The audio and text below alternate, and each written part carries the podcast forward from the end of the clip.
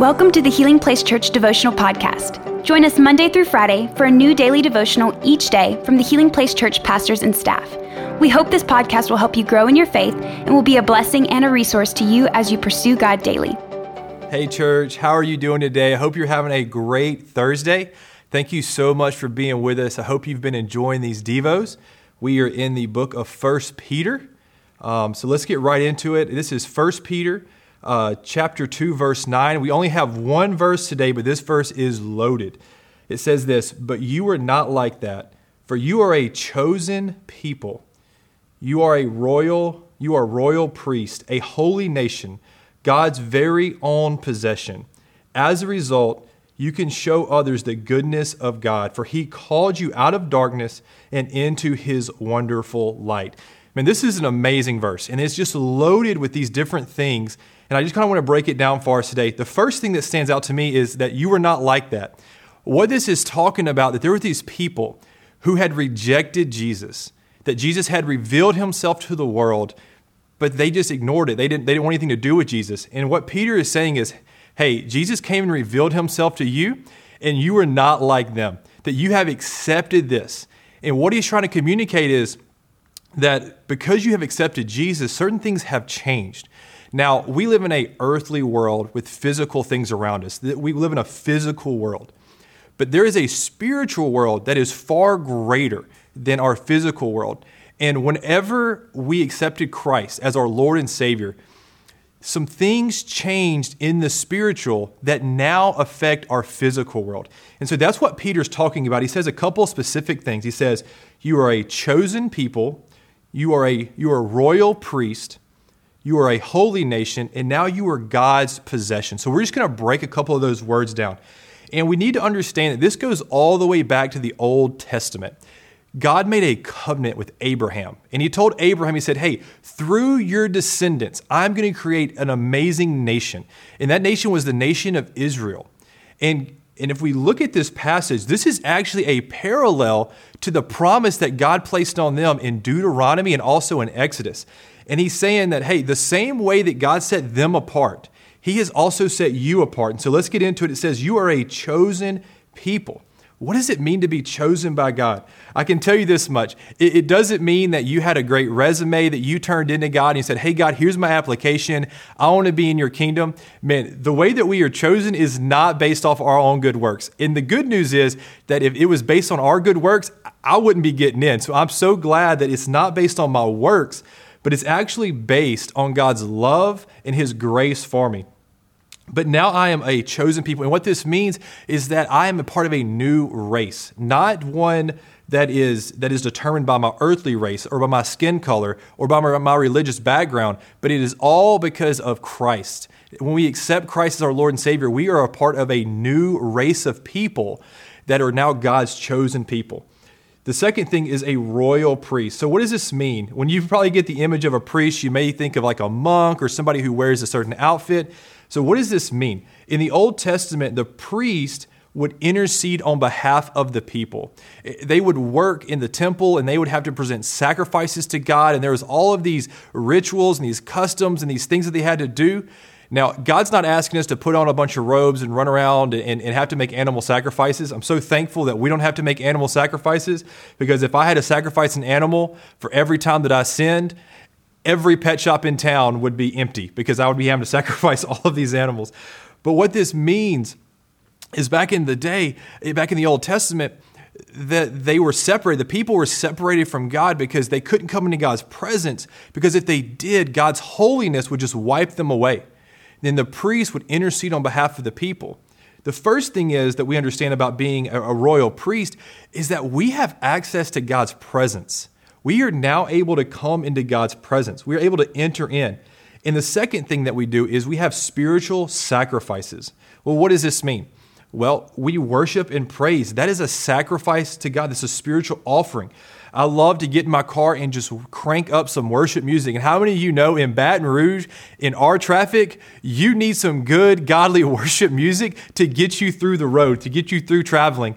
Um, the second thing is the good works that you do for people around you.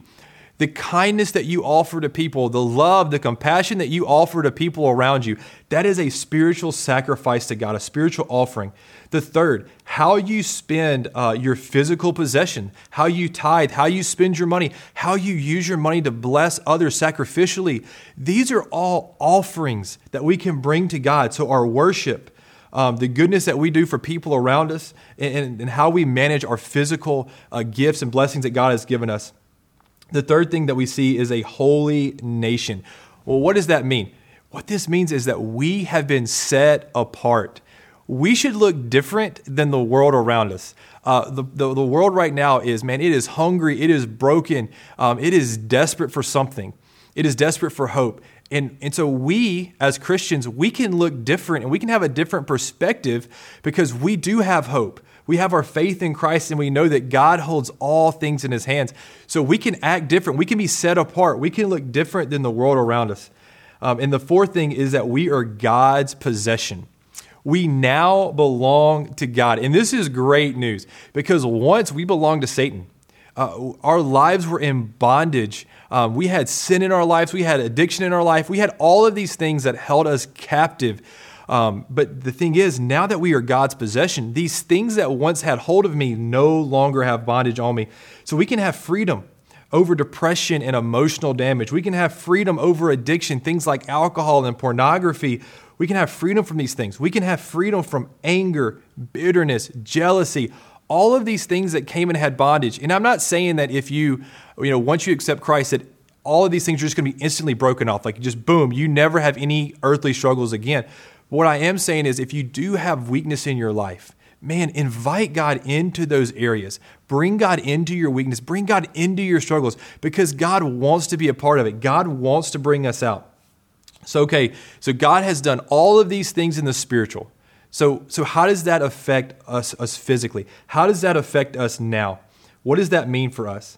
And I love the end of this verse because it says, to show others the goodness of God. The idea behind the end of this passage is this, is that we are a spiritual advertisement of who God is.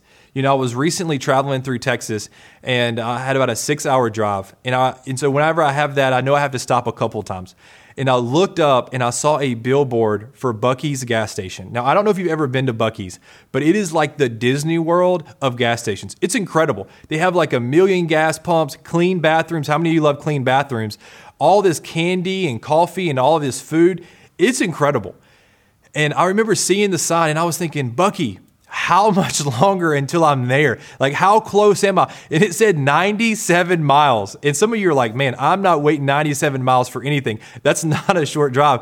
But I held on. I, my car was about to run out of gas. I got to use the bathroom, but I am holding on for Buc-ee's. Here's this. Here's what I'm trying to make behind this ridiculous illustration is this. We are a spiritual billboard to a lost world. And what we are communicating is, hey, God loves you. God wants to be a part of your life. We are simply pointing people to Jesus. So how do we apply this to our lives? The first thing is, man, just begin to understand that you are a chosen people. You are a royal priesthood. You are a holy nation. You are God's chosen people. Just spend time meditating on these thoughts. And then the second is understand that we have a responsibility to take God's message and the goodness that he has done in our life and to proclaim it to a lost world. And I would just ask you this, what does your billboard say about God? The life that you live day to day, what message does it say to God? And I'm not trying to bring condemnation or shame, but some of us, we need to say, God, you need to rewrite some things on my heart. The message that I'm bringing to this world, Lord, I, I need some changes. I need I need to bring a more accurate picture because the thing is, people look to us. And you may say, Ryan, nobody looks at me. I promise you, people are looking at you. People are gauging what God is about and what he cares about based off your lifestyle. So when we're out there, and there are people who are so far away from God, maybe they're ninety-seven miles away from God, but your billboard can point them in the right direction and let them know, hey, there is something better for you. There's a God who loves you. There's a God who cares for you. And there's a God who wants to be a part of your life. Amen. Let me pray for us today. God, I just thank you that, God, you have set us apart, God. that we are different, Lord, that since you came into our lives, God, things have changed. God, I just pray that you would just help us to be an accurate picture of you, Lord. God, that you continue to give us grace and mercy for our everyday lives, Father. Help us to be a great example, God, of your love and your mercy, God. Help us to bring your hope and, and, and your light to a lost world, Father. I pray all this in Jesus' name. Amen. Love you guys so much. Hope you have a great Thursday. Hope to see you guys back tomorrow. Thank you for listening. Take a moment to subscribe so you don't miss any of the daily devotionals, and be sure to share with your friends. For more information about H P C, visit healing place church dot org.